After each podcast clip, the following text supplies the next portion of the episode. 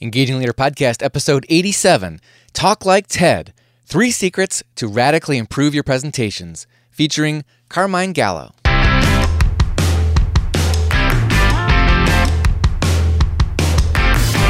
Your leadership inspire trust, passion, and action? Welcome to the Engaging Leader Podcast with Jesse Lahey, consultant, writer, and speaker. Jesse has helped executives engage hundreds of thousands of people. Join us now for principles to communicate, engage, and lead with greater impact.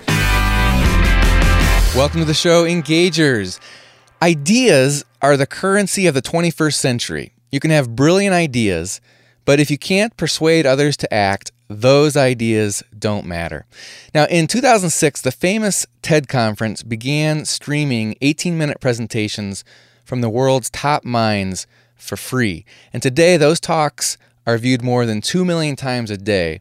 And they've pretty much become the gold standard in public speaking and presentation skills. So, like it or not, your next presentation will probably be compared to a TED Talk.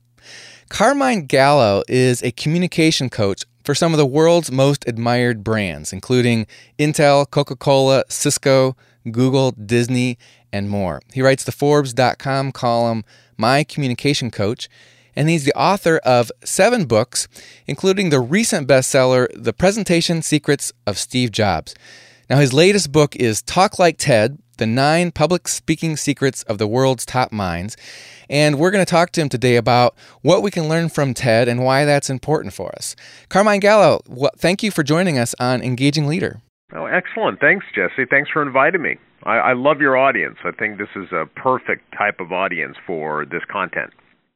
Carmine, I have to admit, I didn't read the presentation secrets of Steve Jobs, but I really wanted to. I, I, I, it caught my eye when it came out, and I just never got around to it. But when I saw this book that came out about the presentation secrets of TED presenters as a whole, uh, I thought, now this one I just can't miss. And I, as I read this book, I thought it seemed like a lot of the things that we that Steve Jobs did was actually reflected in the same research that came from the TED presenters. Is that true? What's interesting about the observation that you made is that I, I I wrote a book called The Presentation Secrets of Steve Jobs. That came out in 2009 and became an international bestseller. And I was really, really proud of it. And a lot of people asked, what's next? Well, at, once you cover the world's greatest corporate storyteller, Steve Jobs, it's really hard to find another person. It really was. I looked, I, I searched all over the world. I was everywhere I went. I, I always wanted to find the next Steve Jobs in terms of the just the business storytelling. He was magnificent. Totally changed the way people give presentations, at least in the business setting. Uh, and I couldn't find one person, but I've always been attracted to TED. You know, just as a communication uh, specialist, I, I enjoy TED Talks, and obviously they're viral. But I realize that there's a lot of science behind them. There's a lot of science behind why they work. For example, 18 minutes, which we'll get to in this podcast. Why 18 minutes? Why does that work so well? Why are all TED Talks limited to 18 minutes? And there was definitely a pattern. So I studied 150 TED Talks specifically for research into this book. Uh, more than about 500 hours, uh, no, 500 TED Talks, about 150 hours worth of TED Talks. Not all of them are great. You no, not just because you deliver a TED talk on a TED stage doesn't mean that you're one of the world's great presenters. So I categorize them by uh, the ones that were the most viral, the most popular, uh, longest standing ovations, you know, things like that. Uh, and I, I arrived at some very specific conclusions. Once I arrived at those conclusions, I took two more steps. I interviewed some of the most popular TED presenters, the actual people who gave the presentations. So that's something that you can't learn anywhere else. And then I also talked to neuroscientists and researchers in the field of persuasion. Why is it that these things work? And more importantly, how can all communicators, especially internal communicators, if you're trying to solicit uh, and invite change from your audience, how can you persuade your audience to action? And that's what I try to focus on. I guess the big question for a lot of our listeners, if if you're giving a presentation internally to your organization at your at your company, people do this all the time, in the corporate world, you're giving probably a week doesn't go by with, with without giving some sort of presentation, even if it's just an informal one-on-one. Do the principles of TED really translate to that world where most people think of a presentation as I put some bullet points on a PowerPoint and call it good? Oh, without question, without question. You you mentioned it, Jesse. You just said it at the beginning of the podcast when you introduced me. Like it or not, I love this. Like it or not, you're being compared to Ted. I hear this all the time. Uh, w- internally, people, your audience, w- employees, uh, your external audience, wh- whomever, they are now familiar with TED style presentations. They are familiar with Steve Jobs style presentations.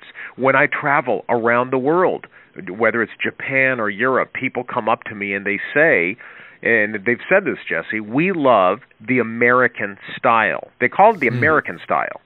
They're not even sure what they're saying, right? It's just the American style. Well, what they mean is the TED style, the Steve Jobs style what is that? It's it's more engaging, it's more interesting, it's more visual.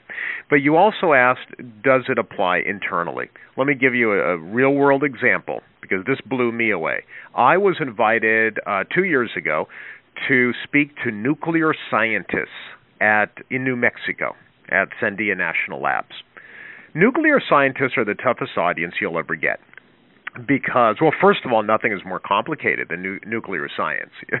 And when i delivered a lot of the uh the methods that you and i are going to talk about there was a lot of pushback a ton of pushback. You, you could just imagine the density of their powerpoint presentations and they said, uh, and many of them said, well, I don't know if this will work internally, and well, you just want me to put a picture on a slide? That's crazy. Yeah, a lot of pushback. I explained the, I really had to explain the science behind it, and this was a full day workshop. Two weeks later, uh, the the head of that department emailed me and they said one person in the group actually delivered a safety briefing, which are really important, as you can imagine, when it comes to nuclear stockpiles. Mm-hmm. He delivered a state safety briefing, best safety briefing we've ever seen. And he took a lot of the concepts from what you taught. Many of those, con- most of those concepts are exactly what you and I will be talking about. So yeah, this, this applies to anything. And if you think by the way, this is what I learned a couple of years ago. If you think that your topic is more complicated than nuclear science, you're wrong because it's not. Yeah, that's it's hard to make that argument. We all top, often think, well, our topic is so complicated, but uh, it, it's not rocket science, right? It's I mean, everything compared to nuclear science and rocket science is not rocket science. So nothing is going to be more complicated truly than they are and and even internally i heard from somebody the, you know another true true life uh, example. I heard from a gentleman who works at a very large uh technology global technology company. It has 80,000 employees.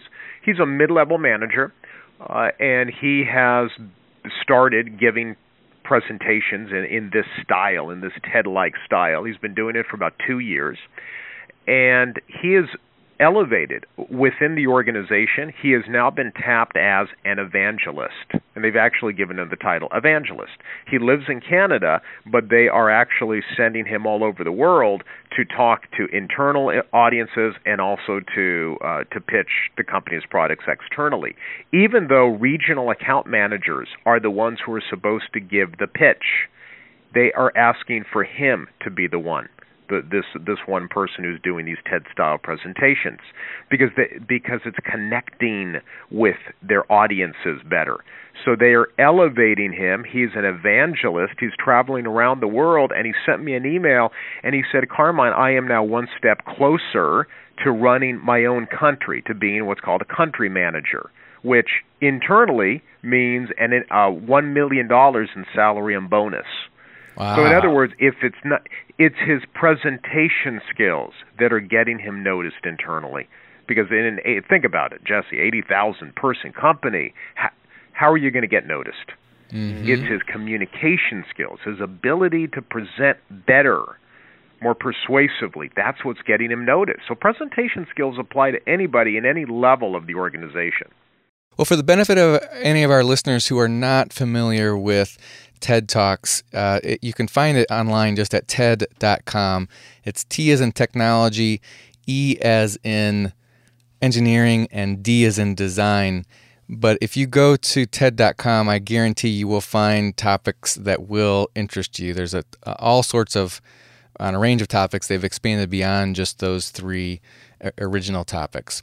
Now, Carmine, let's go ahead and jump into some of the uh, ideas from your book. You, the book has nine secrets, and I'd like to focus on three of them that I think all of us would probably agree that uh, internal presentation givers break all the time. That that we we tend to screw this up. So, um, and the first one is in your book. It's about storytelling, which seems really basic, but it's uh, extremely important and, and powerful.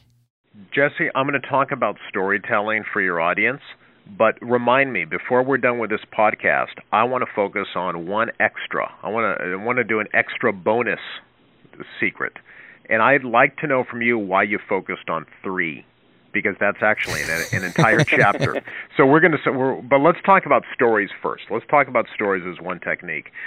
TED Talks and all great presentations, all great business presentations, are heavy on stories, and yet so very few, very few of us in business today are storytellers. We're all about facts, figures, data, talking points, marketing messages. Nobody tells stories. And I can say that with confidence because I watch executives and I work with executives every day. Very few people tell stories unless they're reminded about stories. And even then, they're reluctant. Let me give you an example of what we mean by storytelling. Sheryl Sandberg is the COO of Facebook.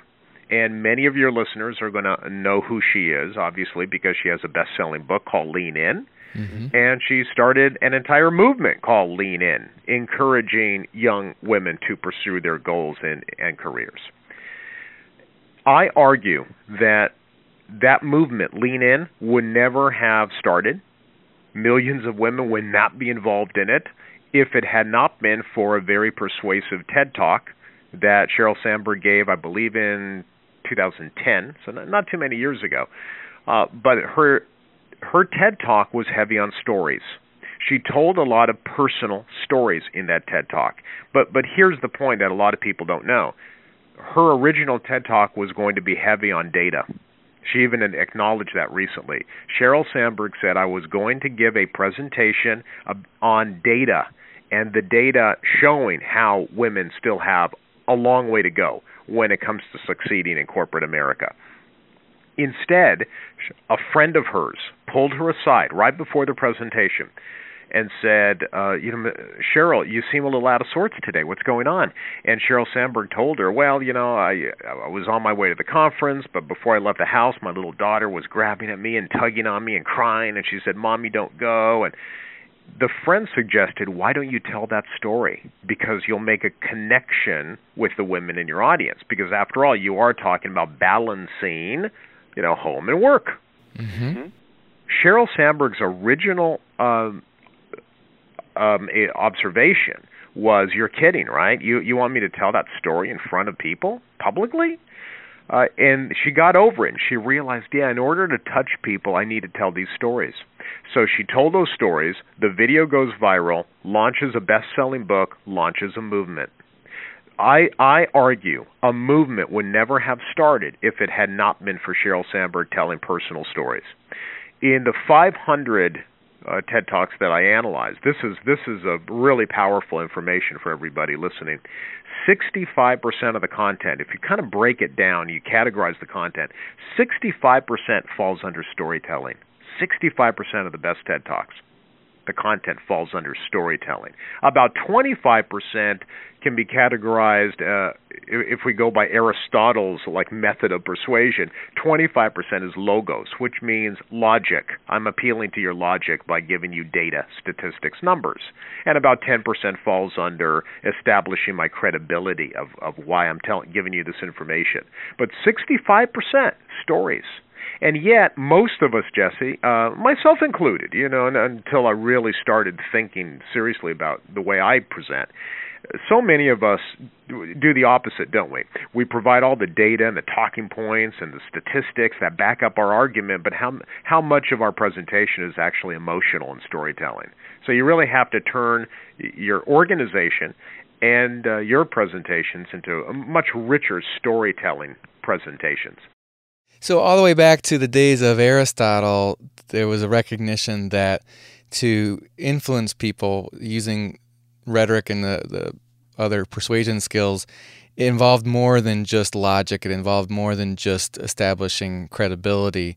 That's the logos and the ethos. But the emotional aspect, uh, which Aristotle called the pathos, was was huge, and we forget about it all the time. I just because I had that statistic from your book, I just was talking to a leader recently and I, helping him evaluate his most recent presentation, and we agreed that he probably had at most, if if we sort of if we kind of counted an example he gave as a story, then maybe five percent of his presentation was story and emotional connection, and the rest he was all, trying all to do all the the logic.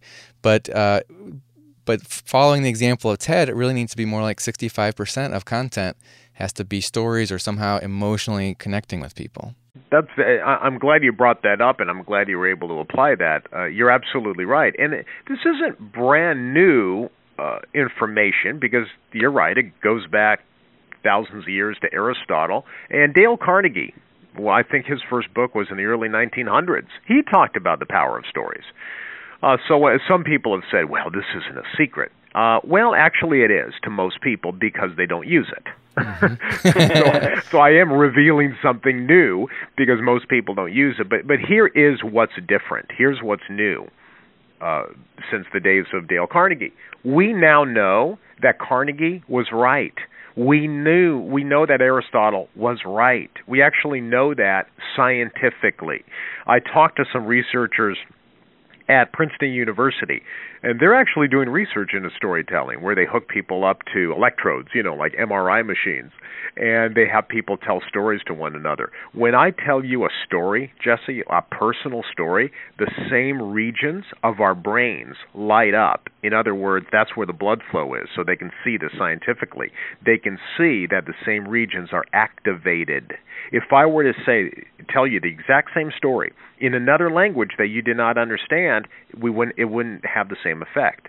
So stories literally sync our minds to one another. So if you're not telling stories that reinforce your theme, you're really losing an opportunity to touch people and to inspire and as many HR people need to do, move employees to action. So if I want to get their brains lighting up uh, similarly to mine and and think along the lines that I'm thinking and consider my ideas and remember them, tell stories. And it doesn't have tell stories, absolutely, because stories inform, they illuminate, they inspire. But it doesn't have to be a story about yourself. It doesn't have to be a story about, hey, here's what happened to Jesse on the way to the meeting. It can be about somebody in the audience it can be uh, a story of another employee in another company or someone in a past company. It can be a case study if you're giving any kind of presentation to external uh, external clients or prospects and you're trying to win their business. It can be a case study. Uh, it, and even with HR, I mean, let's let's get away from presentations. I've I've talked to a number of HR people. Some of the more inspiring ones that that I hear from try to are, are actively, obviously, in the recruiting sector, and some of them work for tech companies that are highly competitive, where they where they are uh, trying to recruit people and hold on to those people rather than have them go to the tech company down the street. I live in Silicon Valley, so there's a lot of that. Uh, they the most successful ones are the ones who tell stories. You know, let us t- let me tell you a story about our culture and why I think you'll like it here. So they go beyond just the data instead of uh, here are all of the benefits and perks we offer and here's the data behind it. No instead let me tell you a story of you know person xyz and the experience they're having here. That's going to be much more impactful than just giving me the data of why i should work for you. Well a second great secret that your research pulls from the ted talks and internal presenters get wrong all the time is brevity all TED Talks are limited to 18 minutes. Now, some people don't know that. Uh, uh, you know, obviously, people who are TEDsters, you know, who love TED Talks are, are very familiar with that, but many people don't. They don't know that. So, all TED Talks are limited to 18 minutes. That means if your name is Bill Gates or Sheryl Sandberg or uh, Bono, who gave you know U2's Bono, he gave a TED talk last year.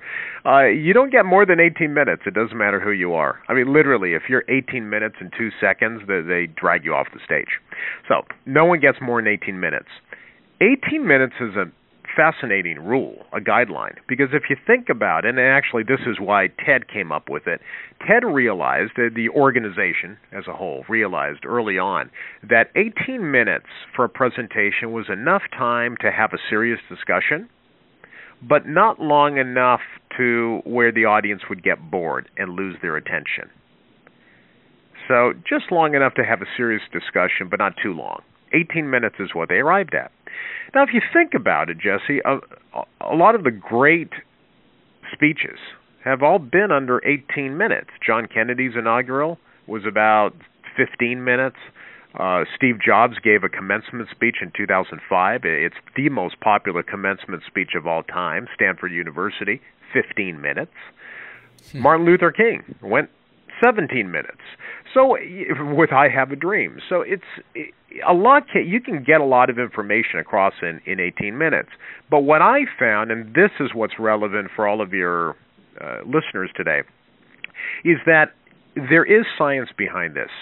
Uh, depending on what research you you review, anywhere between 10 to 18 minutes is the the golden the magical window of presentations anywhere between 10 to 18 minutes. Some scientists have put it closer to 10 some closer to 18 which simply means that if you speak or you give a presentation that is significantly longer than let's say 10 to 18 minutes it doesn't matter how charismatic you are it doesn't matter how engaging you think you are as a speaker you'll lose the audience's attention it's called cognitive backlog. That's a new term for me. I didn't understand that. I didn't know what that was, but I learned it through all my research. Cognitive backlog, which simply means that if you give people too much information, uh, they'll drop the whole thing. It's like a, it's like a load of weights. You keep piling information on me, uh, I, I can I can gather it in about 10 to 18 minutes. Uh, that's enough information. I can take it and act on it. You give me an hour's worth of information, I won't remember a thing. Now, you can say, well, we're going longer than that on this podcast. It's 25, 30 minutes. That's okay. There's two voices being introduced. So, in other words, you can speak for more than 18 minutes, but break it up. Give your audience a break from one voice. Uh, turn to them. Have some Q&A maybe get some questions from the audience or have them participate in some way introduce a different speaker for a few minutes. Uh, introduce some video in the presentation. There are many different ways of re engaging your audience, but don't just deliver a presentation with one voice and no audience participation for more than 18 minutes, or they will tune out. I mean, scientifically, we know that they will tune out of your of your content. It's interesting that it's in the brevity chapter where you introduced the rule of three, which you alluded to earlier, and that's why I picked three secrets to share in this conversation. But it does when you when you use think about the rule of three, it, it can go a long way toward helping you be brief because it it um, forces you to get rid of a lot of other things and focus on three just three topics. Like I love the story you tell in the book about the guy who I think the he had a web a website about uh, everything that was awesome, but his TED talk was just the three A's of awesome. Oh, that's right. Yes, um, and that was a gentleman who had a book. I think it was one thousand ways, something like that, to be awesome. That's right. But but instead, uh, his eighteen minutes focused on the three A's of awesome. Uh, three is a powerful number, and all of your listeners can use this immediately like right now, today, in their very next pitch, presentation, or conversation. In communication theory, three is the most powerful number. It simply means that in short term or working memory, you can only retain about three points of information. Three. That's that's about it. Uh, you could be a freak and maybe retain 50, you know, every, but, but, but that's at the opposite end of the bell curve. Most of us average people retain about three points. So if you give a potential recruit, so let's say you're in HR and you give your uh, you're recruiting somebody, you give them you know 28 reasons to join the company, they're going to forget everything. If you give your employees uh, 33 features of the new program, uh, or the new initiative, they're going to forget everything. So, uh, yes, I have nine secrets or techniques in my book, but it's broken up into three big categories, three big chunks. It's interesting that you chose for this podcast, let's focus on three. You intuitively understand that nine is too much, especially for 20 minutes. How are we going to get through nine things? That's too much. But three, even think about the listener. The listener is going to say, "So there's three things I can do to improve my next presentation, according to Carmine and Jesse. Uh, let's see: tell more stories, keep it brief, add pictures." It's it's easy for them to grasp. If we were to sit here, you and I, and go over, you know, twelve different techniques, they wouldn't remember a thing. Mm-hmm. Yeah, and it's it's like uh, how a lot of the numbers that we try to remember social security number or a phone number, they're they're put in tend to we, we tend to remember them in groups of three or four. Brilliant. Yeah, that, that's exactly why uh, the phone number. Actually, there's research going back to 1950s or 40s. Uh, they did find that the number seven. The reason why the phone number is is seven because people could only remember uh, five to seven numbers total. Once you gave people eight, they forgot all the previous. so seven is seven is sort of the limit. Yeah, yeah. So, uh, but but think about how we remember phone numbers. We chunk, right? It's called chunking. So you take it in three and four. So why not chunk your presentation into three or four segments? And that's a great outline too. It makes it really mm-hmm. easy to be able to say there's three new features of our program that I want to talk to you about or or, I, or I'd l- like to talk to you about our new 401k plan. you know, uh, and there's three features I want to focus on today: A, B, and C. It just makes it it makes it easy for you. It makes it easy for your listeners to follow. And then just to combine that with the first point about telling stories, if you have a presentation, you can just organize it around three stories essentially that make the three points that you're trying to make. Well, I'll tell you something uncanny, Jesse. Uh, th- this surprised me. I lost count of how many of the best TED Talks have three stories in them. Hmm. So I, I think people just do this into good communicators do this intuitively.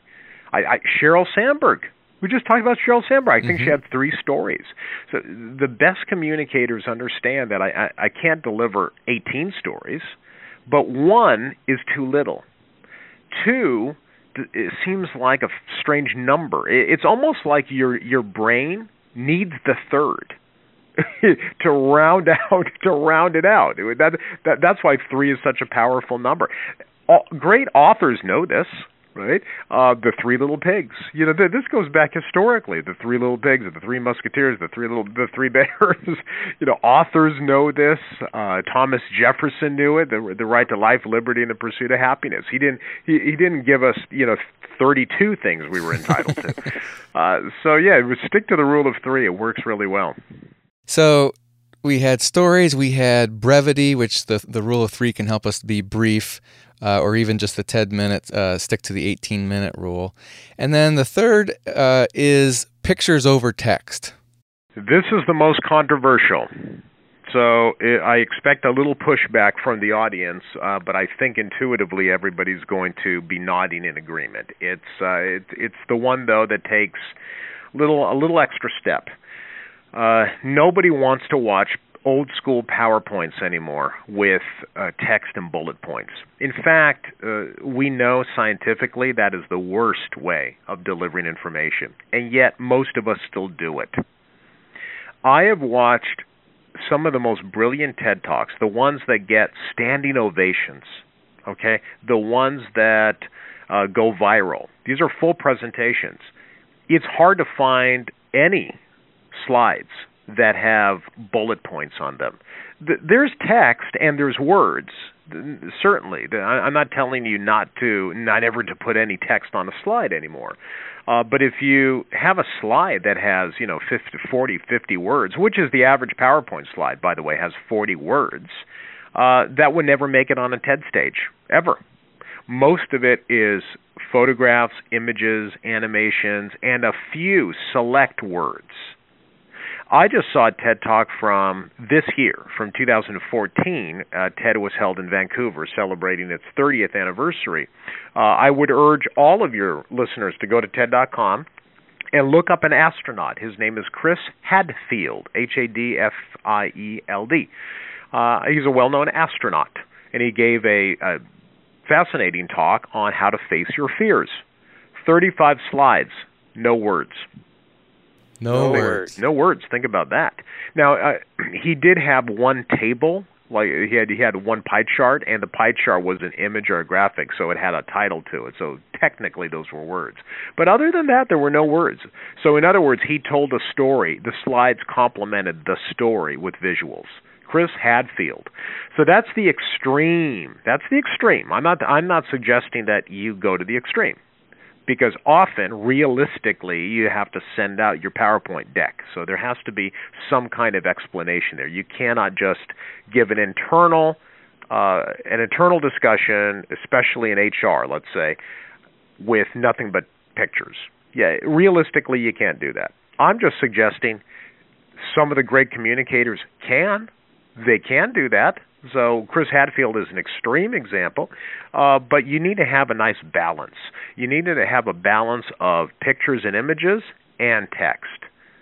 Uh, in Steve Jobs' presentation, Steve Jobs never had a slide with nothing but uh, headline and bullet points, headline bullet points, which is kind of like what a standard slide looks like. He never had a slide like that. It was always pictures and text, or pictures alone, or text alone. But it wasn't simply just, hey, here's 10 bullet points in a row. That takes a little creativity, Jesse. It takes a little creativity, a little extra thought, and it takes a little confidence. You know, you got to have some confidence to pull that off too. But it works. And it requires some preparation and practice because so many business presenters treat their words as their notes and they so they just sort of put everything they want to say on the slide and then they use that to trigger what they want to say which uh, i think that's going to lead us into the, the fourth bonus item that uh, that you wanted to share with with us which is which is uh, probably the number one habit of all the best presenters. Which is practice. Mm-hmm. absolutely. Practice. Rehearse. The ted speakers who i interviewed who are the ones who went from obscurity to fame and fortune. And there are a few that have done that. Bre- Brené Brown is now a best-selling author. She's on in Oprah magazine every month. Uh, she was a researcher, yes, a social social science researcher in Houston, uh, who gave a talk on vulnerability and shame and uh, Oprah discovered her. Uh, people like Dr. Jill Bolte Taylor. Anybody who has been to TED.com probably has heard of her. I think she gave the second most famous TED Talk of all time. I interviewed her. Yeah, do you know how many times she practiced her presentation? 200. Wow. 200 times. I would challenge any of our listeners today. I would love to know who's ever practiced 200 times total for all of their presentations they've ever delivered. so that's that is the difference. Absolutely, you have to uh, review if this is a mission critical presentation. Not just a Monday. Uh, look, uh, a Monday morning update. You're not going to do this. I understand, but if it's mission critical, you're really trying to hire a top recruit. Uh, you are uh, delivering you know the presentation of your life that's really important to the CEO uh, or you know something that's more than just a, a an update uh, then I would strongly encourage you to at least to practice every slide exactly as you would be delivering it exactly as you would deliver it so, and, and if you have to stand up in front of a group stand up in your office uh, my staff always makes fun of me because we have windows and everyone can see into my office. And when I'm you know rehearsing for a keynote talk i'm constant i'm on my feet i'm roaming around the office talking to myself uh, i practice minimum a mi- for a 20 minute talk, I'll practice a minimum of 10 times. 10 minimum. I, I find that at least by the 10th time, you've got it down. You're very, very confident and comfortable. You know exactly what you're going to say. You, you know how you're going to start it, how you're going to end it. Um, and, and it kind of frees you up. It, it gives you confidence because you've done it before. You've done it ten times at least. So when you actually deliver it, it's ah, this is this is easy. I've already done it ten times. Yeah, it just takes out a lot of that nervousness, and you just come across a lot more polished and and able to connect with your audience and look at people in the eye, and so many of the other communication tactics, if you will, uh, will fall into place if you've if you've done your practice. And I think you might get a little pushback on that, Jesse. Some people uh, have told me, well, if you practice too much, you look fake. It looks it looks practiced. It looks stilted or robotic. You actually have the best term, polished. Most people are not anywhere near polished. So you have plenty of room before you're going to start looking overly prepared. I've rarely seen anybody. There, every once in a while, you see somebody who you say, "Yeah, I think you've over, you know, you practiced a little too much because it doesn't sound authentic. It, you don't seem genuine," and that's something you have to be careful of. But I rarely see that. I, it's usually the opposite. Is you're not polished enough to really make an impact. Well, we've talked about uh, three secrets plus the bonus, and uh, those are to tell stories, to be brief, to favor pictures over text, and the bonus is to practice. And um, at least, would you say, at least 10 times? At least 10 times if it's an important presentation.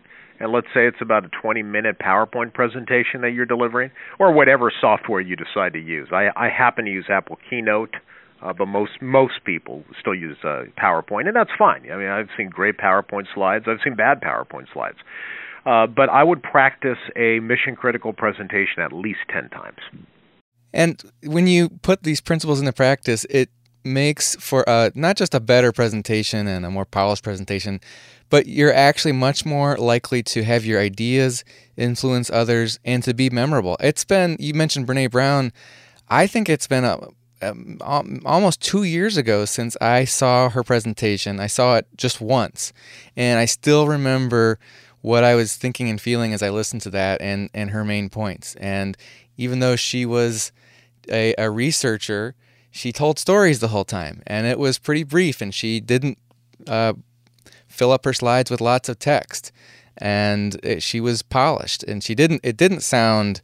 She wasn't like a memorized uh, presentation necessarily where it sounded rote. It just, it sounded natural and polished and, and very authentic. You know, it's very interesting you brought that up because I forgot the slides. She did have presentation. She did have slides. You're absolutely right. Uh, and her slides were real simple, just pictures or a word or two. Yep.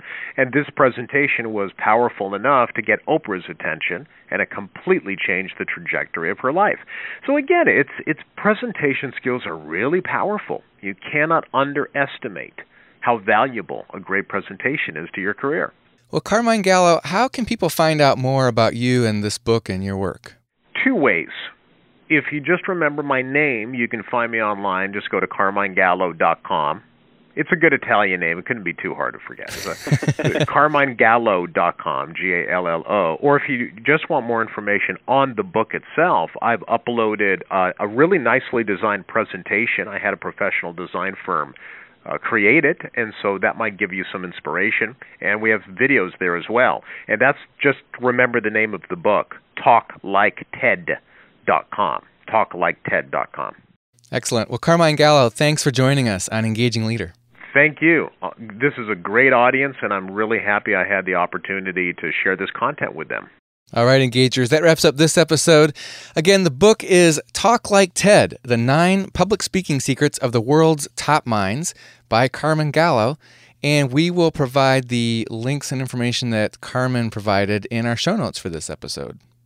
You can find those show notes at engagingleader.com forward slash 87 as in episode 87. Now, let me ask you the next time you need to give an important presentation, are you going to put a bunch of bullet points on a PowerPoint and read them to your, to your audience? Yawn. If it's worth making a presentation, I assume you want to influence your audience, to make them care, make them seriously consider your ideas, make them remember and take action. In short, you want to fully engage your audience. I enjoyed the book Talk Like TED, and I think you will too. I think it can help you out.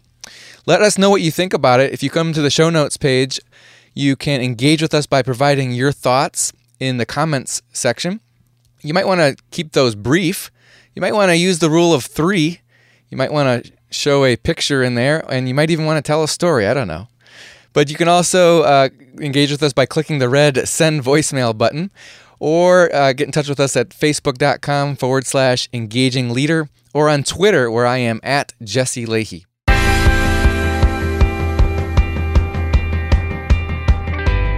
This is a production of Aspendale Communications, a consulting firm where my colleagues and I partner with midsize and large employers to attract top talent, engage employees, and deliver superior business results. Find out more at aspendalecommunications.com.